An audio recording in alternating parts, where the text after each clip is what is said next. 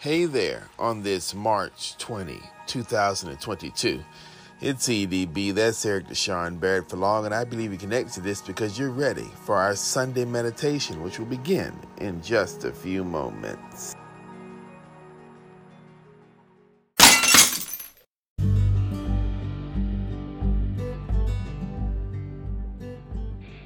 Okay. Good morning! Good morning! Oh my word! What happened? What happened to you?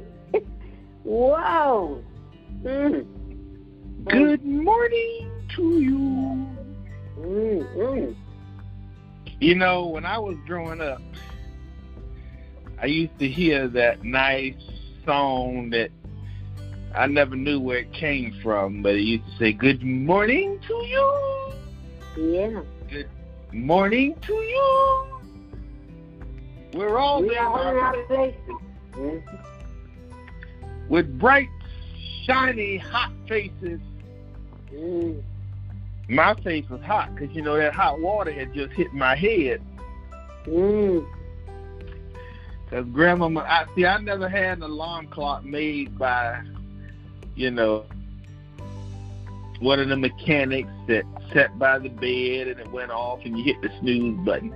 I never had one of them alarms. I had an old woman coming there and singing. That was the first alarm, and when you hit snooze, she came back and sung again. That was the second alarm. The third time she came back was with a pot of water. Right. I was gonna say she came back with her hand and slapped her. Yeah. It was a pot of water, and you was getting up there because your bed was wet. Yeah, that's what you did. He's exposing all of your good old secrets, because we're out here. I can say it now. The statute of limitations ran out. Right, we gonna report you for being abusive. That's your limitations that ran out, so I can see it. It's gone. Almost everybody did that. I mean, of a certain, you know what, who? That's the way we all were awakened. Yeah.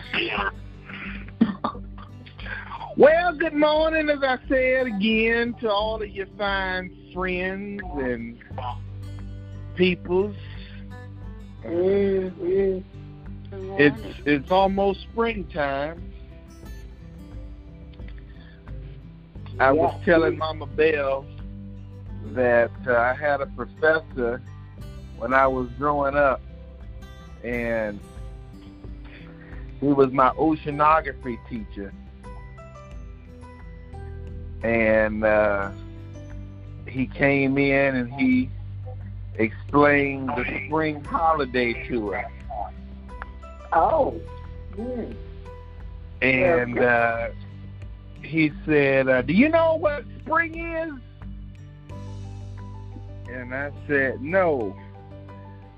The class kind of said no. He said, do you know where it came from? He said, we said, not really. He said, well, I'm explaining it to you. He said, spring originated from my ex-wife's family. And one lady said, how did that happen? She said, because it's the only time of the year they can't make up his mind who the devil they want to be. I thought you had something really great to tell me. We did too. I thought I finally knew the secret. We thought we knew it too. That man couldn't stand his ex-wife.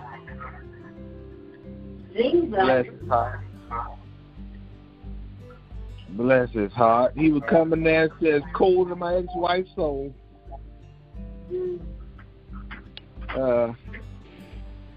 Anyway, this morning we come, and we're not going to talk about that so long because they're swear for Lord, I hate women. and we'll move on into our time together. I want to remind you this afternoon around about between the hours of 11 and 3, in all seriousness, around about the 11 o'clock hour is when the spring season begins. That's where that's the scientific version of it. But in addition to that piece of business happening today, I want to remind you that the Engage Norfolk conversation is happening at the Norfolk Scope between 11 and 3.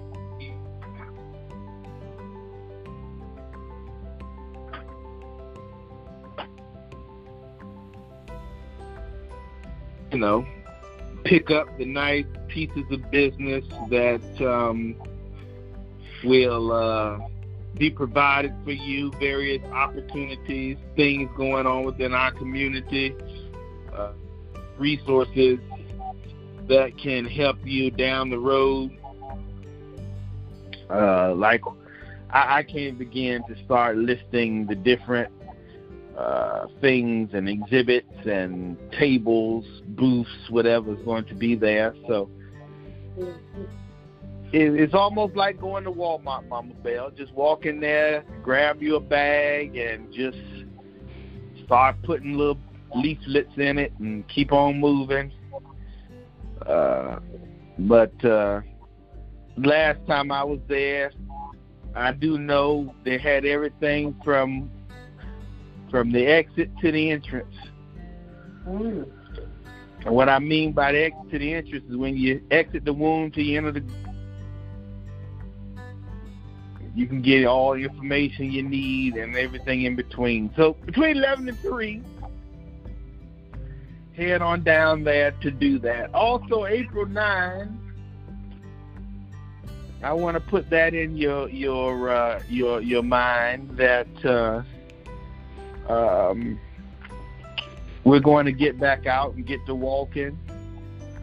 Bring your canes, bring your walkers, get out there and exercise. You ain't exercised in about 3 years now. So I don't want to hear my bones won't let me do it. Get up and try. Unless you really can't do it, and that's a whole nother conversation. But we're going to try to get everybody out there. Brother Dennis, we're going to try to get you out there. You didn't come last time because, you know, you decided you was going to skip it. So we're going to work on that. I'm just jiving with you. We know why that happened. But and then finally, I want to put in your ear, May 1, Sunday, May 1. That would be the third official first Sunday of this great community. Did y'all know that? Did I put you to sleep? No, I didn't know it. You didn't know it. That's the third time that we met, the second year that we've been together. And we're going to do what we can to celebrate. So get everybody up. We're going to do something special that morning. We didn't skip over Easter. We're going to do something special on Easter as well. So tell everybody that's having, if they can't get to the church or they're sick of the church, whatever the case may be, tell them, get on up, call, pray with us, get the soul right, drink a cup of coffee, and then roll back over, go to bed. That's all you got to do. Speaking of rolling back over, Mama Belle. Yeah. You know what we got to do. I'm here. I know you're there. Mm-hmm. Oh, you want me to go? You want me to go? That, that's what we want. I mean, we didn't call to look at you. Oh, for real? I thought sure that's what I was here for, my beauty. Okay.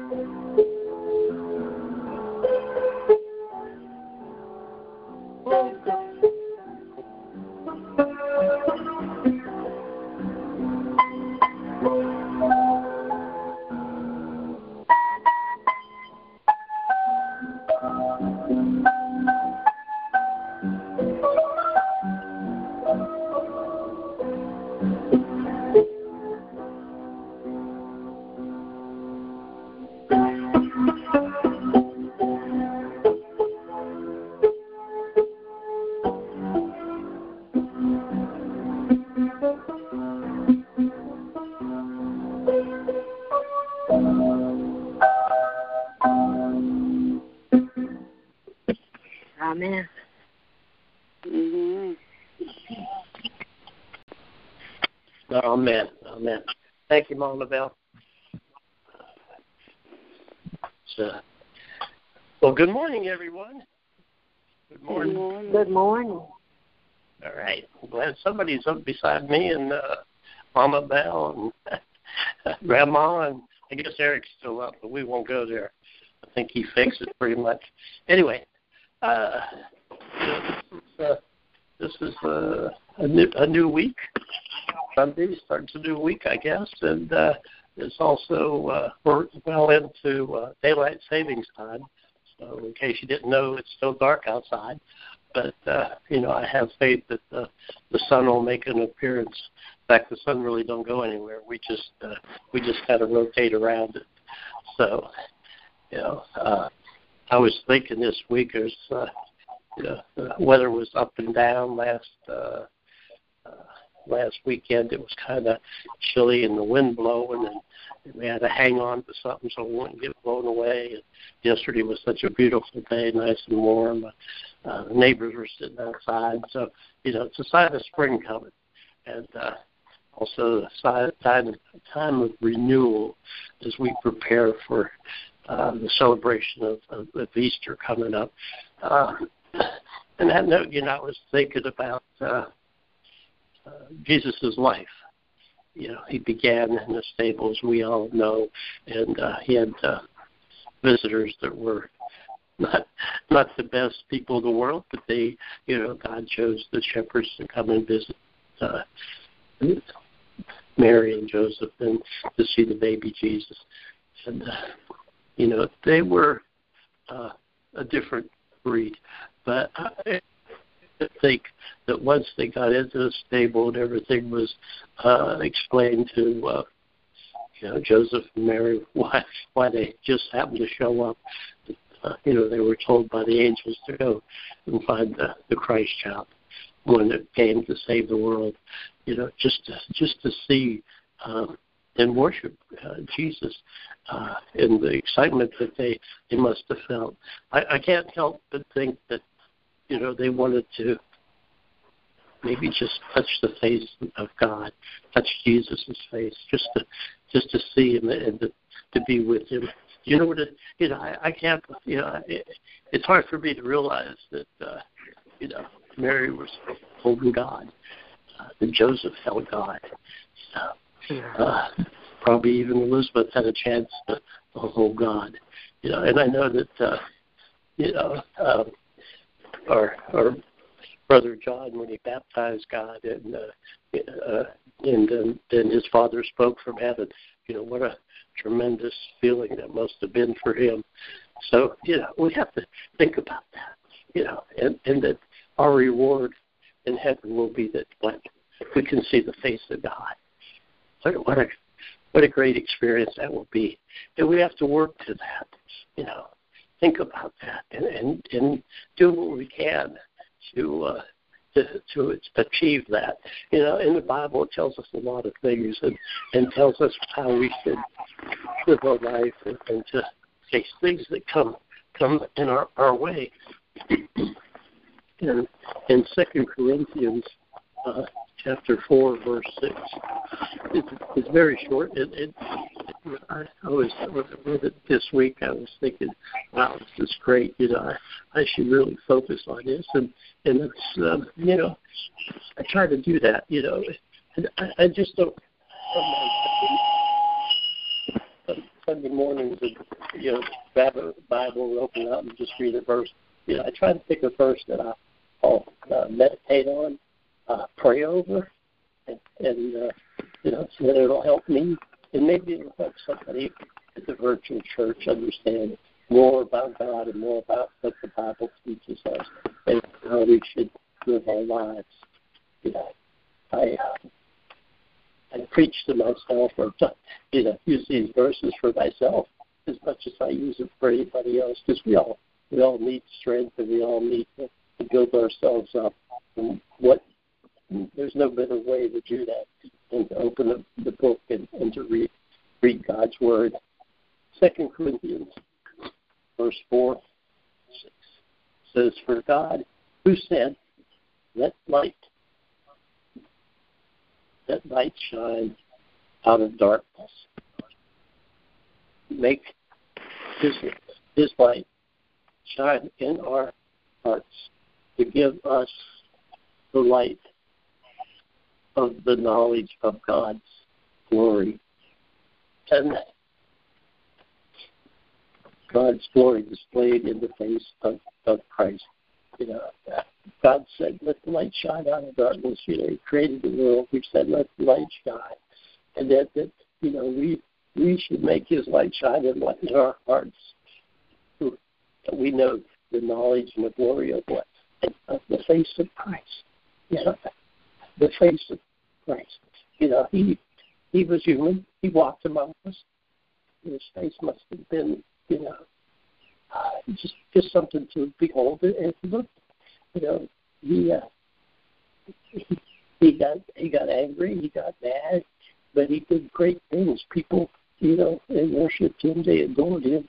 But they were looking for somebody that He was, and they believed He was somebody that He wasn't. So you think about that for a minute. But, you know, we have to understand that God loved us. He loves us. He loved us to send His Son so He could, you know, so God's glory displayed in Jesus' face. I think about that every time Jesus did a miracle, or even when He stood on a mountain and spoke, you know, the glory of God, what was there? 5,000, 6,000, whatever it was, people hear about what Jesus was speaking. It was because God was speaking to them. God was speaking to them in their hearts, in their minds. They might not have heard Him physically, but they heard Him spiritually. And that's what, you know, that's what we have to understand. We may not hear God physically today or tomorrow. What we hear in spirit today. And we have to take that and hold it, you know, hold it tight to our hearts and to our minds and say, okay, I hear you, God. I know what you're saying, you know. All right, God's light shines on us, and we have to use that light to shine our lives on other people. Tell them how we feel. You know, I had an infant this past week, somebody said, told me that they were happy to take that I was considered them a friend. And then I kind of thought about that. Like, okay, so you're glad I think you're a friend. Okay, that's good. So I guess, and sometimes, I guess it sort of took me back, because to me it went without saying, he was a friend. He's a friend of mine. I don't have to call him, hey, friend, how you doing? He's a brother in Christ, and that's first and most important. And we have to display that. We have to use that. And I pray for him and his family. They just like all of us. They go through problems and trials and different issues, and they have to figure out how to navigate life.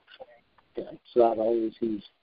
The ship rocks kind of hard sometimes, but we have to understand that God is there, Jesus is there to lead us and to guide us. He has the dark, he has the light that shines. He shines the light on us. He helps us with our dark sides. He helps us fight the prince of darkness, so we know who that is, right? We have to stand up and let our light shine. Now, we don't hide our light under a basket. We don't put our light in a closet. We want it to shine, so people understand that we are happy, we are glad, because what? Because we have Jesus, and we know that God loves us. He will protect us and take care of us. So as we prepare for this week, think about it. When the sun comes up, it's your light shine. When the sun goes down, it's your light shine. Do you take time to spend with God? Do you take time just to pray and to thank Him, not just on Sundays or Wednesdays or when you sit down to eat? Do you pray? Do you pray during the day? Do you stop as you walk outside? It's what a beautiful day. Thank you, Lord. I'm able to walk. Thank you, Lord. And I'm able to see the birds and hear the birds. Thank you, Lord. And just protect me, protect my neighbors. Just give us the strength. And most of all, you're in charge. No matter what's going on, you're the one that's in charge. Lord, we just have to do that. We have to thank you. We have to let our light shine. It's supposed to be shining. You don't have to carry a flashlight to be a shining light. Let people see the peace and the comfort that you have in your face. Let people understand that no matter what you're going through, you have the light, have the knowledge, and the grace of God that we know. Amen and amen. God bless. Jesus.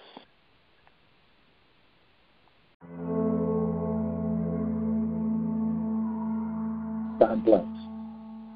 Jesus.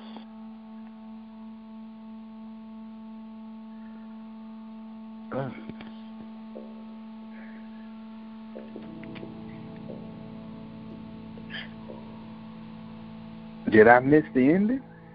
Mm-hmm. I was so into it, I fell asleep. I missed the whole ending. Well, that's what you do. You lock me out. No, we were trying to find a bald-headed preacher. We still have not located him yet. And so we don't know where he is today. So we'll give him 2 more moments. Good morning, first of all, to all of you who straggled in here a little bit late. I know it's hard. There was a lot of traffic between the bed and the bathroom. Yeah. Had a couple of accidents. We find a parking place by the corner.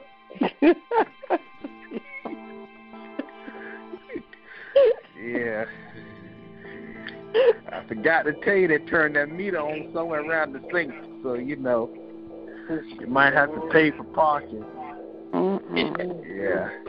Well, my favorite spot was taken, so you know, that is, I don't know. Yeah. It's always hard when you get in that room and your favorite seat that the morning is occupied by somebody else that drives you to cussing. You know. And if they're bigger than you, you can't do anything, right? Yeah, exactly. You don't want to walk in the throne room with somebody sitting in your seat. Uh-huh. That might cause a few problems. Well, we're going to do a little something today differently. I'm going to give some people some responsibilities, and we're going to do this in a different manner. Three things I would like for us to think about here this morning as we deal in prayer. A, we have conflicts as it pertains to our military, the issues over in Ukraine that does not seem to stop, and the battles of war as our young people, men and women, are looking towards what their mission statement is in that regard. Brother Dennis, I'm going to ask you to think about that and pray for our military if you don't mind. Take a few moments for that. And then after Brother Dennis finishes praying for our military, I would like for us to think about our families. The mother who has to raise her children single-handedly. The father who has to do same. Our parents, our everyday workers who are struggling to get the necessary things they need to make it in this world. I'm going to ask Mother Grandmother if she would pray over our families and our friends. And if we can do that, those two things in about the next 15 minutes. And then somewhere in there, pray for yourself. Start that prayer off with, Lord, I'm crazy and I know it. They say the first step to recovery is first accepting that you got a problem. And one thing I'm sure everybody agree they can't stand about church folks is they can't admit they crazy.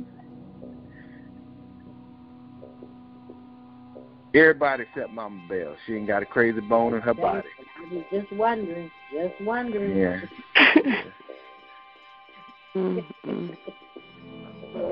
So if you can pray over yourselves, lift up your petitions, your concerns, intentions. The greatest nation is self-preservation, so pray for yourself. Can't nobody tell you what's wrong with you but you. So we'll do that in that order. We'll start with Brother Dennis and our military, and then we'll move over to grandmother and our families, and then somewhere in there we will pray for ourselves.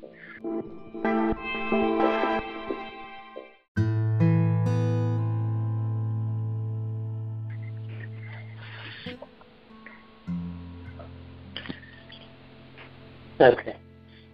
Let's go to the Lord in prayer.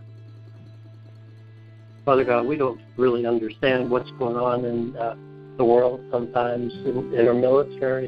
You know, those that are uncertain what their future might bring, whether it be on the ship or on the ground.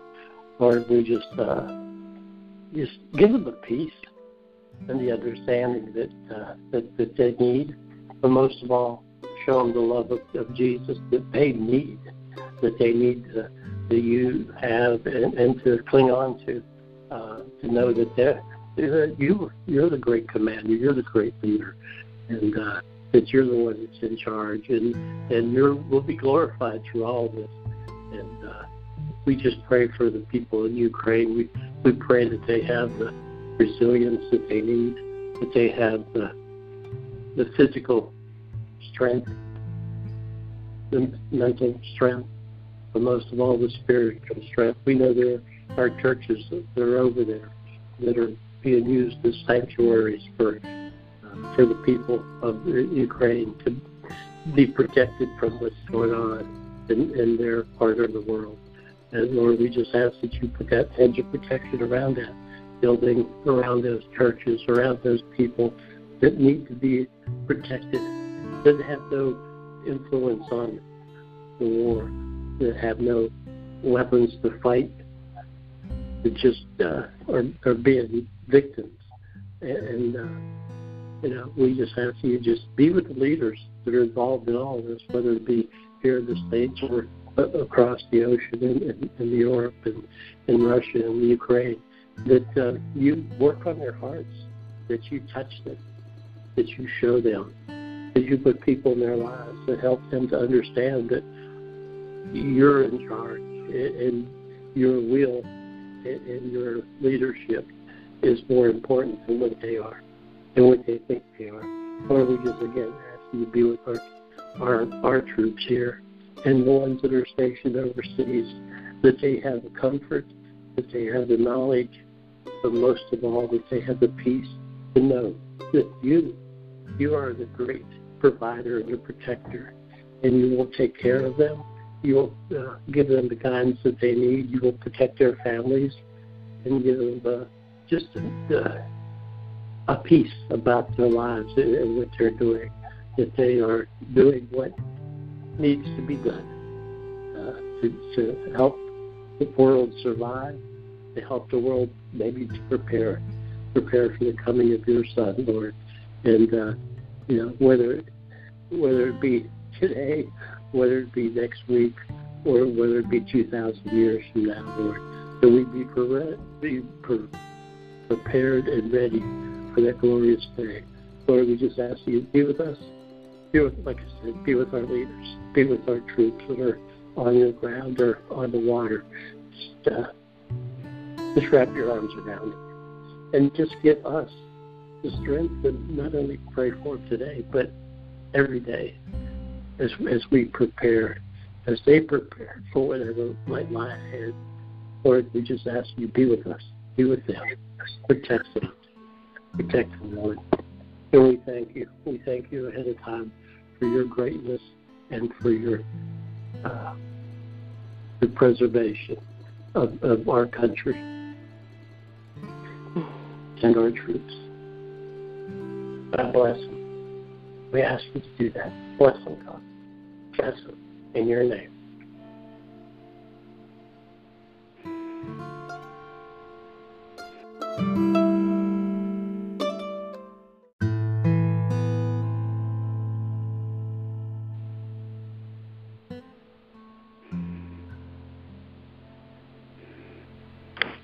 Most holy and all-wise Father, as we come this morning, God, we first said thank you.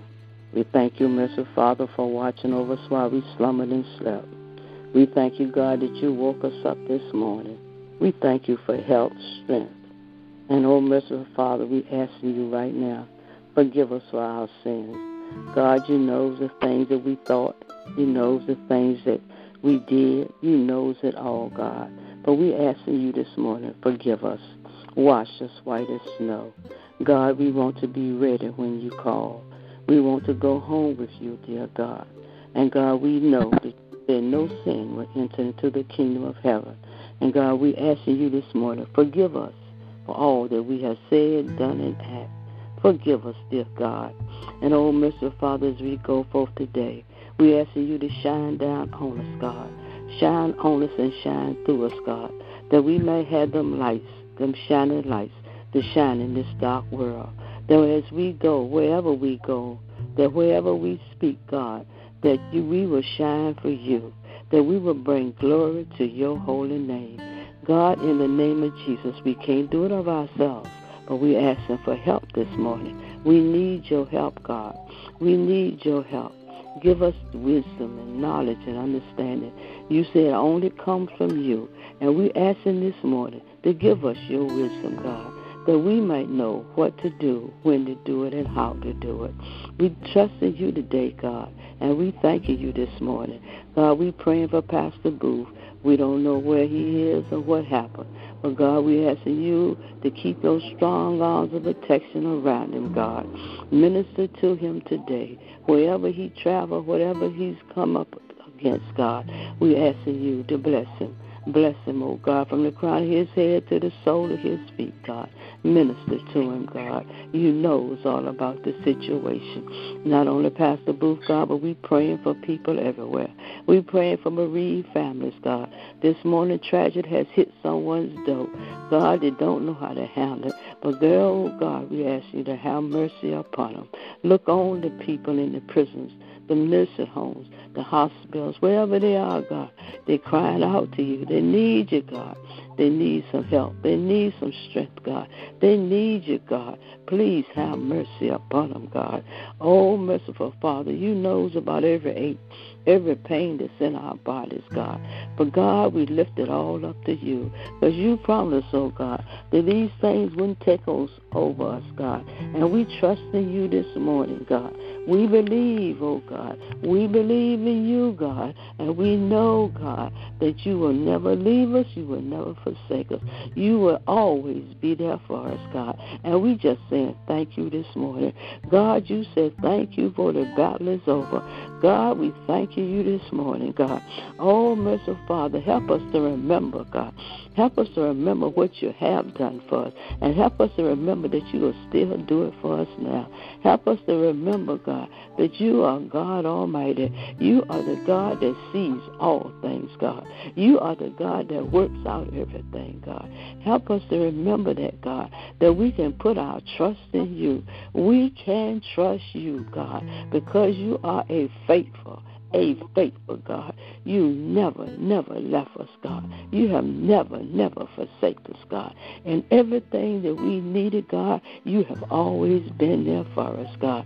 Help us to remember, God, that you are the same today, yesterday, today, and forevermore, that you will always be you.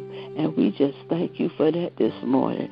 Oh, merciful Father, we just come to you this morning, laying all our petitions out before. God, you know what each one of us stand in need of, because, God, you searches the heart.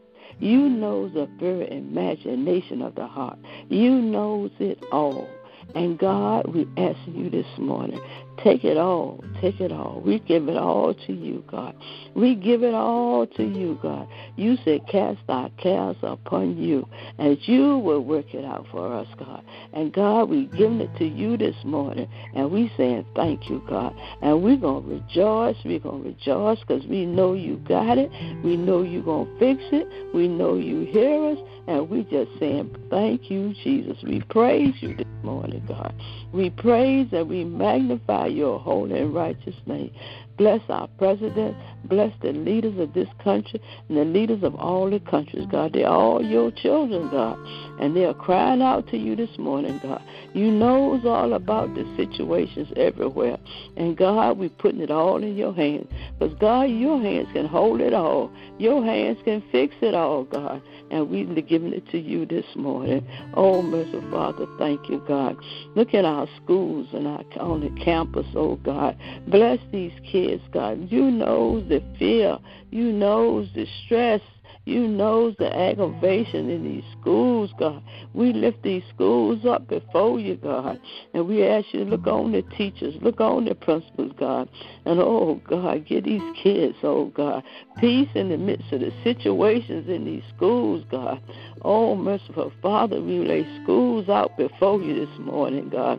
You see, you hear, you understand. And we trust in you this morning, God. We're putting it all in your hands. We just saying thank you, God. We thank you, God. Whatever we might have thought, forgot, oh, God, we asking you to just take it in control, God. Take it in control, God. Oh, gracious Father, take it in control. Work it out for us, God. Say thank you. We thank you, we love you, and we praise you, God. And we give your name. We give your holy and righteous name all the honor, all the praises, and all the glory. In Jesus' name I pray. Amen and amen and amen. Amen. Amen. Hallelujah. Mama Belle, yeah. I got an assignment for you. What's that? Do you know, yes, Jesus loves me on that piano?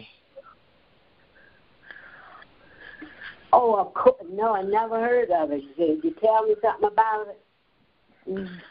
Well, it's a little song. Mm-hmm. That reminds the people, especially at times like this, when they feel like they have no friend, mm-hmm. when they feel like they're all alone and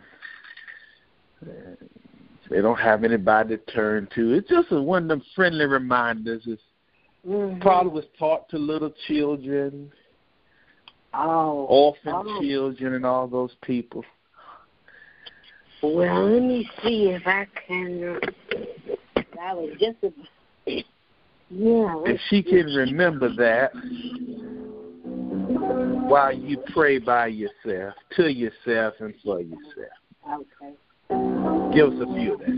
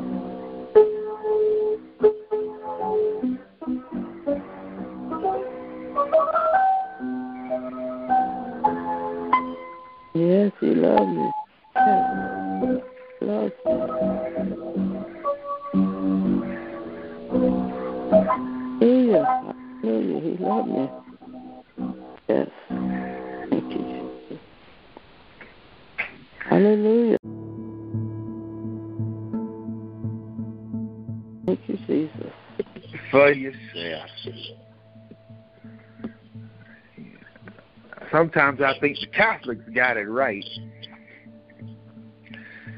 They do this generic prayer over the community, over the friends, and what have you. But when it comes to personal confessions, you don't really hear them dealing in your problems.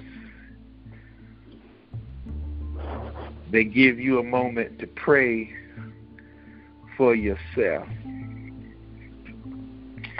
And I really believe that they do that because it's impossible to understand what's going on inside each and every one of us.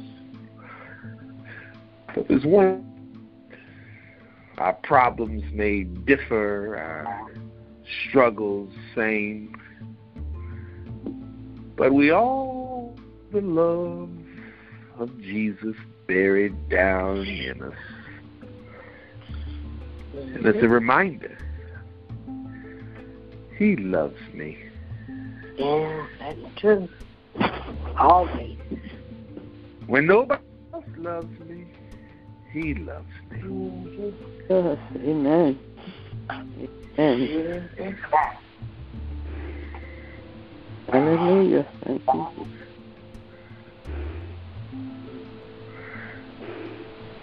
Yes, Jesus loves me. Not because my mama told me or my grandmama or some guy with a nice pretty robe,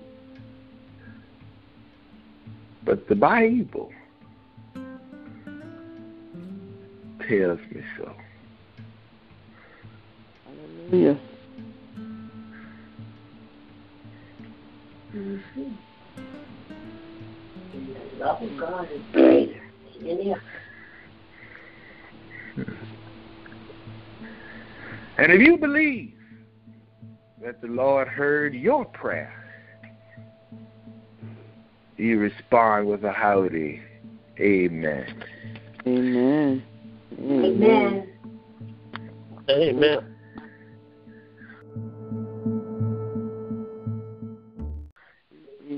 Hallelujah.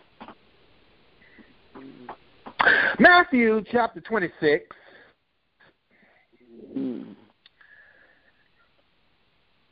Chapter 26. Shout out to you wherever you are. If you're out working, cooking, you may be like somebody I know, y'all hashtagging.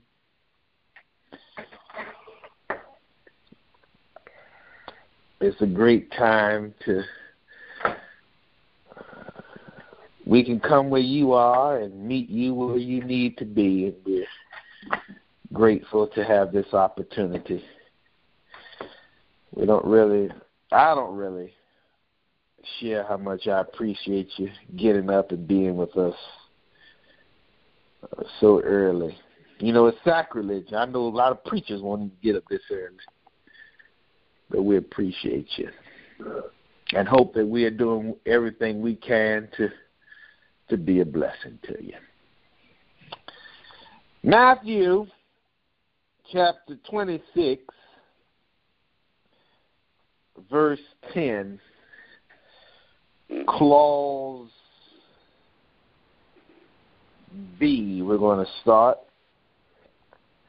We're going to read verse 11 as well. Jesus is speaking here. He says, "Why are you bothering this woman? She has done a noble thing for me. You always have the poor with you, but you do not always have me." I want to pause there for a minute, and I want to focus with you on the subject, if I may. Leave me alone. I'm going somewhere. Leave me alone. I'm going somewhere. And all those in agreement with the Bible respond with a howdy. Amen. Hallelujah. Amen. Going somewhere. Hallelujah. Thank you, Jesus. Amen. The poor. Poor. It's a very interesting word. It's a very interesting context. The poor is somewhat always centered around a community. It's centered around an area of town. It's more so directed or referenced by a group of people. But the poor, I believe, does not have a geographical location. The poor does not reside just in race. The poor does not just live in a certain economic background or economic status. I'm a firm believer that you can have a lot of money in the bank and have nothing in your head, and that makes you poor. There's an old saying I used to hear when I was growing up. I don't know where it came from, but it said you can take the fool out the country, but you can't take the country out the fool. What that means is that there's a lot of people who have resources, but they're still poor-minded. One of the biggest casualties or tragedies that I believe in our society today is not a lack of resources, even though that is a very, very important piece of business. We must not take our time, or should I say diminish, the light being flashed on the problem that is economic disparity. Millions upon millions of people awake this morning with such issues as food insecurities. Millions and millions of people awake this morning with aches and pains that just a minor trip to the doctor can repair, but because we do not have the proper medical resources, we must writhe in pain. Millions upon millions of people have awoken this morning, and their houses are a little chilled because if I keep the heat down to a minimum, I can preserve my energy costs, which won't make my money go out as fast as it could.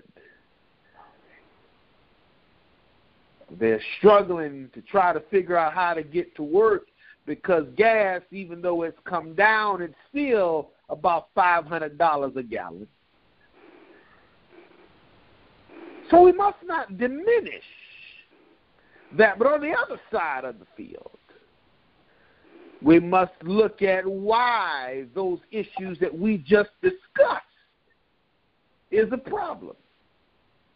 Because there's another sense of poverty. It pertains to the oil. I read an article or listened where they were discussing why oil prices were so high.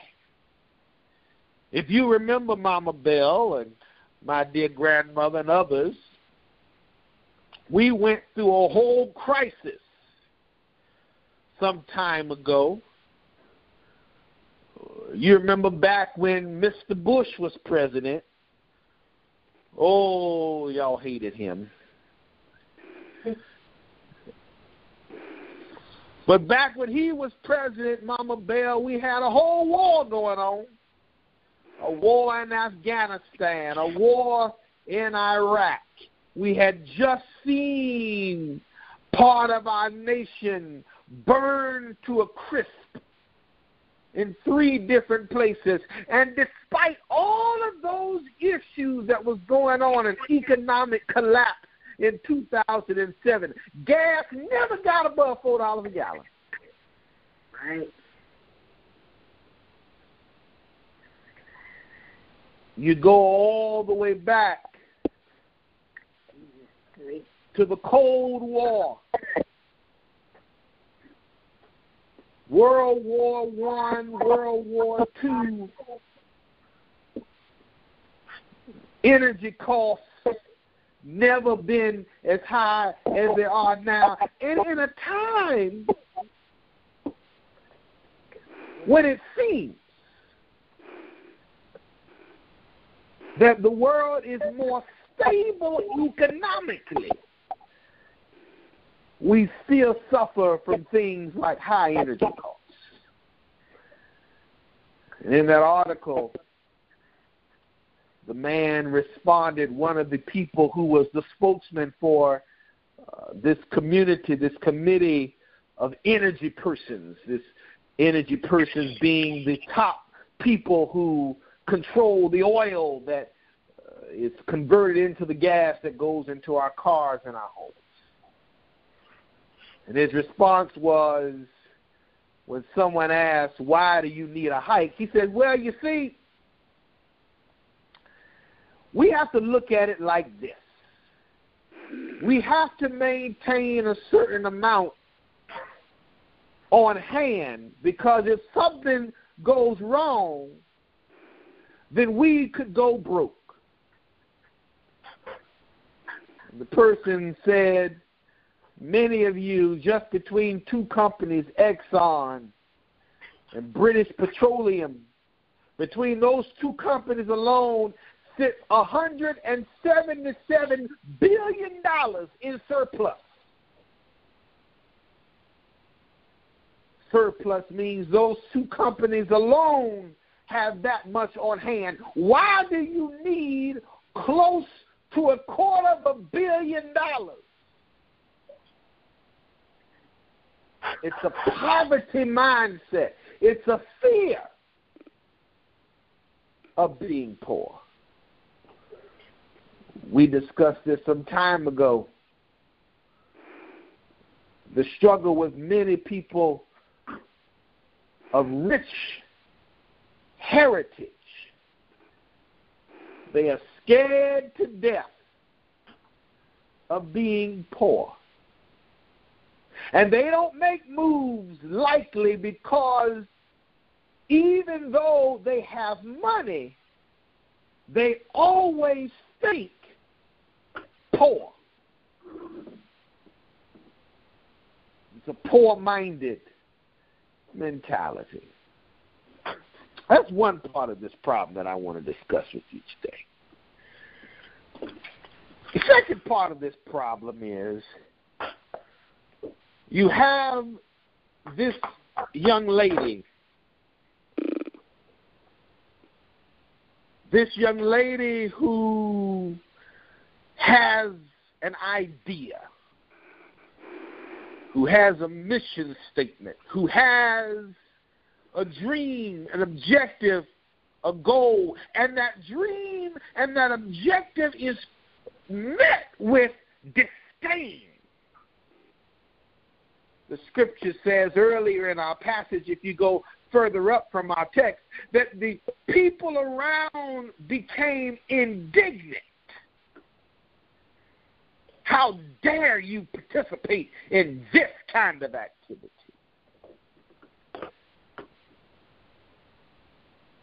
What that suggested to me was that these fine individuals were angry because this particular person saw the world brighter than it was to them. It's the same as I have argued many times. January 2020, when we have conversations about what world would look like from a virtual perspective, not knowing that COVID vaccine, not vaccine, but that was a part of it too, but the COVID situation, corona situation, all the different names that has been associated with it, was on the way. We started having those conversations and we started to discuss the world from a virtual perspective, and there were those who looked at it from a gawking perspective. How dare you talk about doing something other than we know?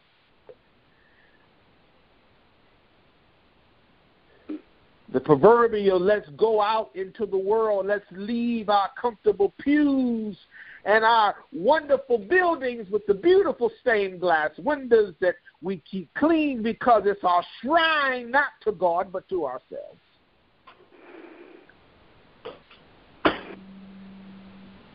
How dare you discuss or even think about leaving this, and you want to go to your homes and sit down and have a conversation over the phone? I take my coffee and my tea with a side of bacon.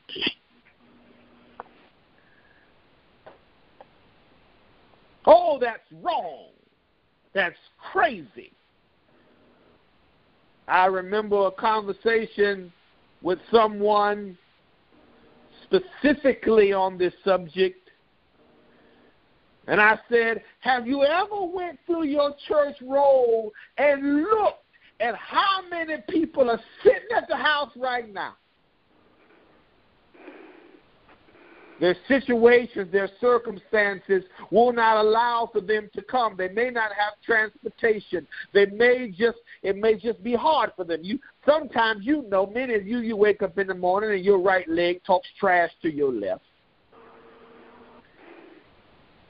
You roll out of bed and you hit the floor and you just figure out, Lord, if I could just get up, I'm going to get right back in this thing. You stand up and you feel lightheaded and you just flop right back down. And then it's this idea, this pressure that is put on us to have to make and keep up appearances. I remember growing up, and they would talk about you if you wore the same thing more than twice in the same month. I just come to church to praise Jesus. And then they lied to you. Remember how they lied to you and said, I didn't come to see what you got on? That's a lie right there, because if you didn't come, why you tell me? You do care about what I'm wearing. And so this idea of church turned somewhat into this glorified fashion show every Sunday morning. That was one part of it, and the rest was just how can we keep up appearances, look like the Joneses come, and our Cadillac, my car has to shine because his car shines. And now you want to talk about hiding behind a phone? Well, I can't see you. I can't look at your face, and I can't see when you shake your head and roll your eyes on the phone. That's stupid. That's ludicrous. We can take those resources. One pastor, if I could just throw this in here before I run on to my point there. He said when he wanted to take the church resources and invest it in the virtual experience, and he stripped some of the resources from the missions budget. And the board of deacons, you know, in some of them churches you got to answer to the board of deacons. The board of deacons took exception to that because those resources that were being put into those areas was a very good opportunity to give recognition and credit. You want to invest in this virtual stuff and trying to reach people and trying to provide an opportunity for folks. We can't write that off on our taxes. We can't go to the galas and look pretty and accept awards for that. That's what they were saying underneath. But on the top layer, they were saying, why would we take from the poor?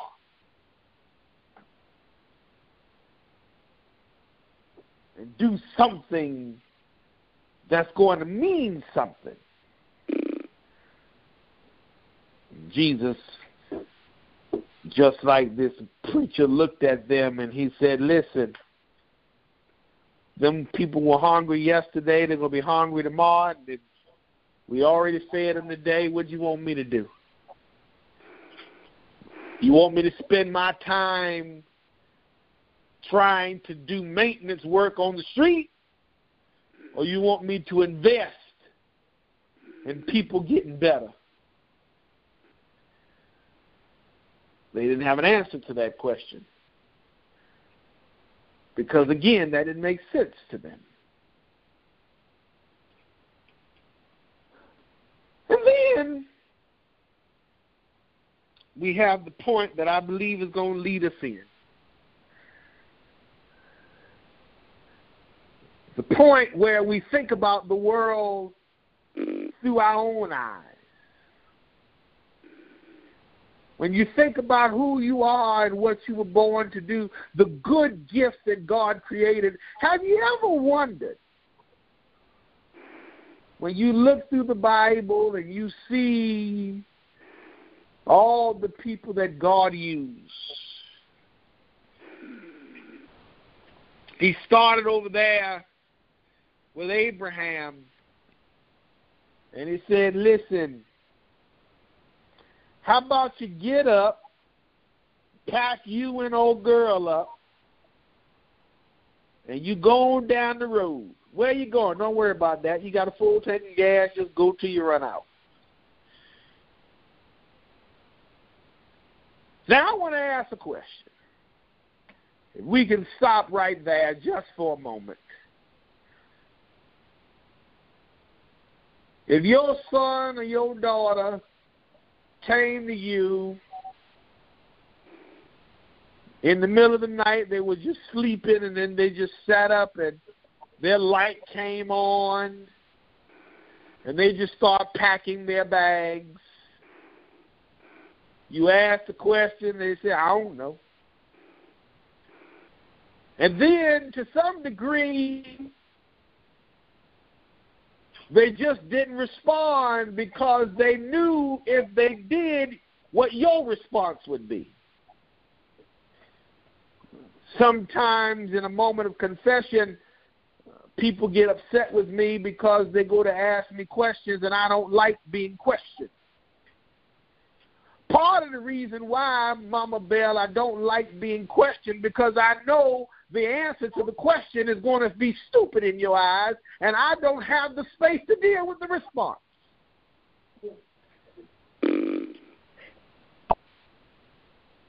So I just avoid the question.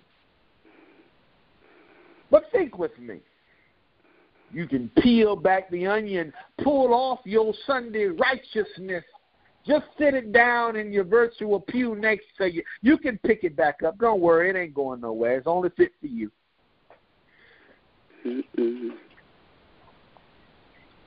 Pick that up, this idea of reality, the who you really are syndrome.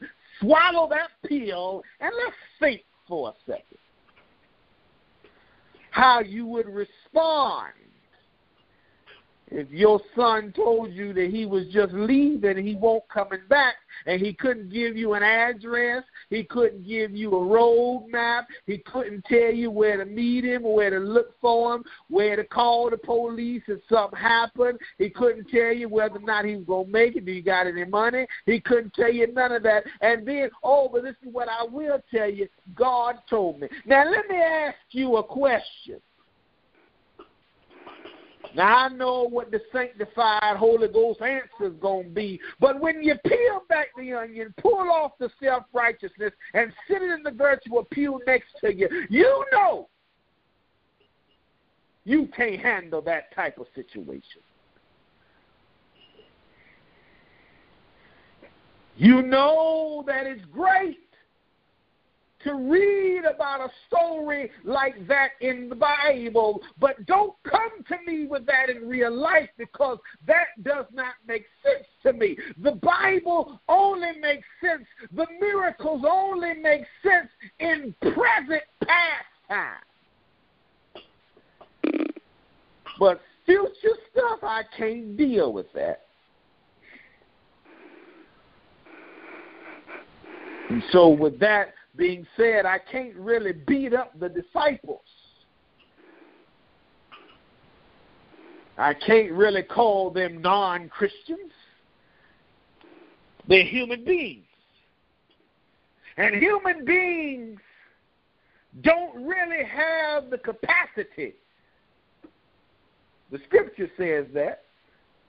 Eyes have not seen, ears have not heard, neither has it entered into the hearts of man. So that being said, it's obvious when God comes and tells something out of the ordinary, tells something that doesn't make sense, tells something that goes against of nature, ethics, physics, and all other things in between, it is obvious that humans become indignant because to them this subject is stupid. You move on down. You go down, and that same gentleman is told that he is going to be the father of many nations. Well, how can I be a father if my wife can't have a baby? I'll take care of that. Now, you have to walk around with a barren wife believing that the key to your future, that the bloodline will be, that your destiny and your legacy depends on something coming through a woman that can't get pregnant.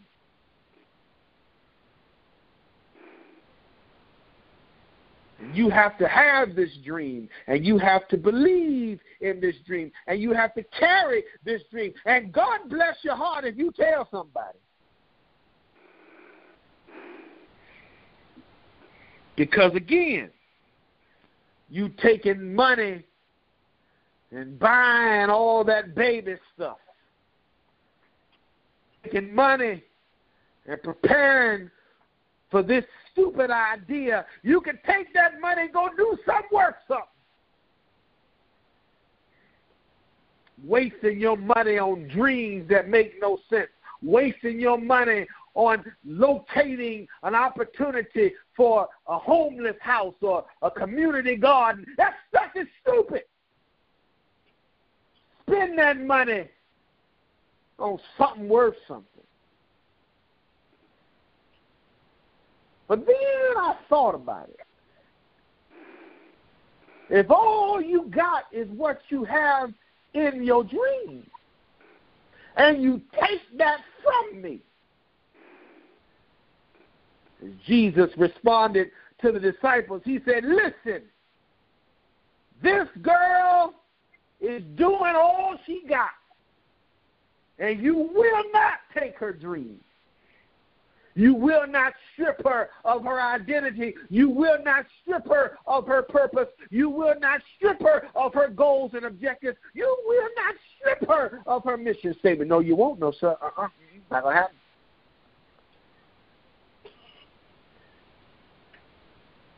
But I done moved on too far.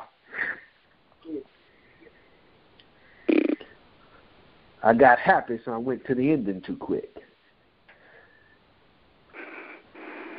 Because Jesus came down and said and protected this person, but Jesus ain't here right now. Not physically, not like he was then. So what do you do? Going back to this same man who was promised to be the father of many nations, and he had to struggle through the stress and the strain and the struggle of trying to convince the people that he was to have this baby, that somehow this old beat-up barren woman was going to spit out a child. 90-year-old woman, no epidurals, no Lamar's, no ha-ha-hee-hee. She couldn't cuss at her husband like he can now.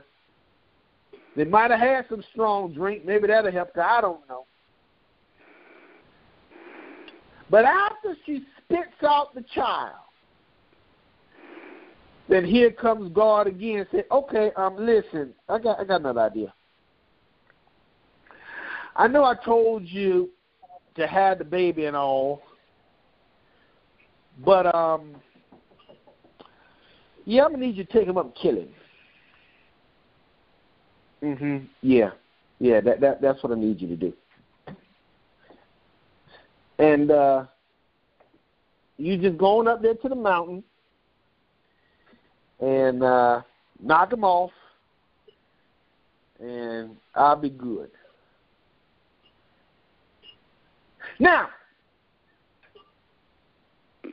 What this saw here for me was a metaphor between Abraham and how the poor is very important in the Jesus story. Because if you remember, the poor comes up not only in the disciples' conversation, but the poor came up in Jesus' time. He told Nicodemus, when Nicodemus asked, what do I need to do to get saved? How can I come follow? He said, all you got to do is take all you got and give it to the poor. He told that to Nicodemus, and then he comes back over here and tells these people when they said, listen, didn't you say, Jesus, take all you got and give it to the poor? Well, don't worry about the poor. And that's when it hit me. Nicodemus had to learn this lesson, the same lesson that Abraham understood later on. He should have had a conversation. Maybe if he had went and had a caucus meeting with Abraham and came back to Jesus, say, Jesus, listen, I hear you, but I don't understand right now. Do you mind if I go and take a little recess and go over here and figure this out, and I'll be back? You don't mind, do you? Let me go talk to Abraham. Abraham would have told him what I believe he and Mary discussed, this woman who's in our text. I believe she had a conversation with him. And Abraham would have said, Jesus doesn't care about your money. All he cares about is, do you know that is worth less than he is? And then the other question came to mind. Because some folks would get and they would preach and they would say, you know, Jesus was trying to test him. God is trying to test you. God's got to know. Why does God don't got to know nothing? He said, yes, he does. That's why he did it. That's why he told Abraham to take his child up, go over there to the mountain. And he had to know. No, that makes no sense to me. Because if you say God is omnipresent, omniscient, all-knowing, then he already knew what Abraham was going to do. He already knew what this young lady in our text was going to do. He already knew the response of Nicodemus. He already knew. So why was this important? It was important not because God needed to know what you were going to do, but God needed you to see what he was going to do. Try me. See if I want to open up the windows of heaven and pour you out a blessing.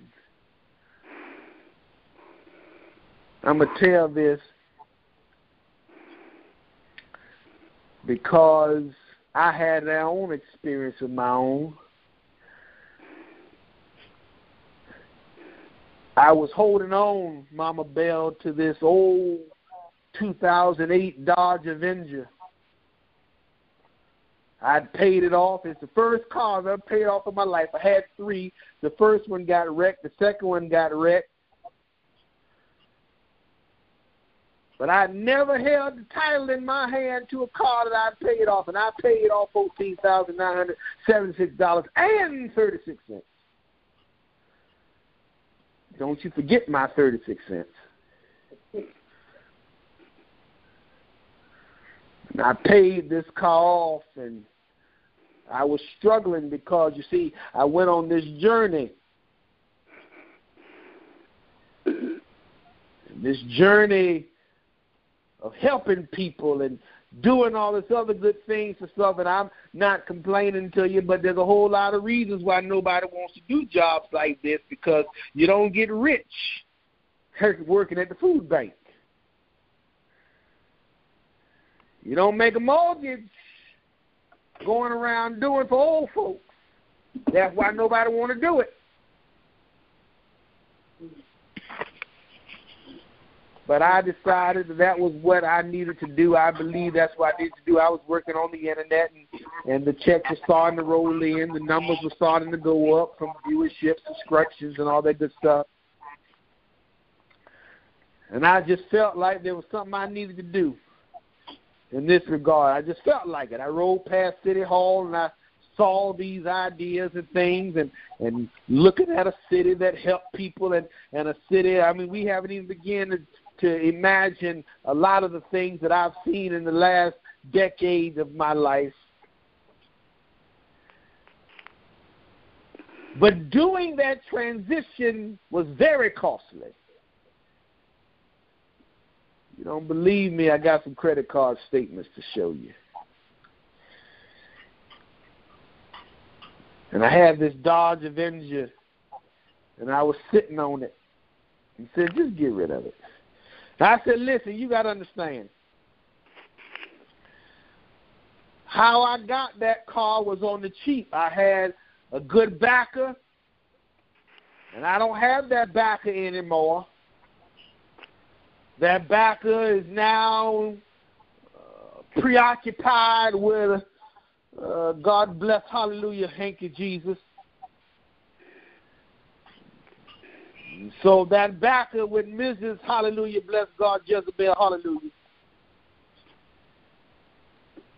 So I'm not going to be able to, I just can't, let's go ahead and let it go.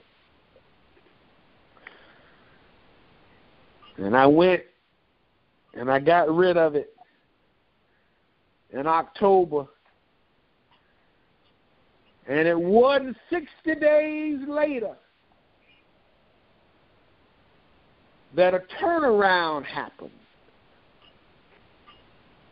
What that turnaround is, I ain't got to tell you. You've seen with it. We ain't got to go there. That's not important. What the important thing was, that just like I believe Abraham and this woman in our text, the motivation, the inspiration that I received, the gratification, not because of the resource or the material object, but the fact that I have stepped into this idea, this virtual space church that folks thought was stupid, and despite all of that, I have never been left hungry. I've never needed to go anywhere, and I didn't have transportation. Even though gas was $5 million a gallon, my tank has always stayed full. And that's the moment when you realize that you can pursue your dream. You can pursue your destiny. And when everybody else around you is, you know, how ludicrous it is, you can just look them in their face with a lovely smile. You know what you can say to them? You can say to them, like the old hymnologist says, great is thy faithfulness. Morning by morning, new mercies I see. All I've ever needed to pursue my dream, to pursue my destiny, to live out why I was created. All I've ever needed, thy hand has provided. Great is thy faithfulness, my Lord, unto me, my dear grandmother.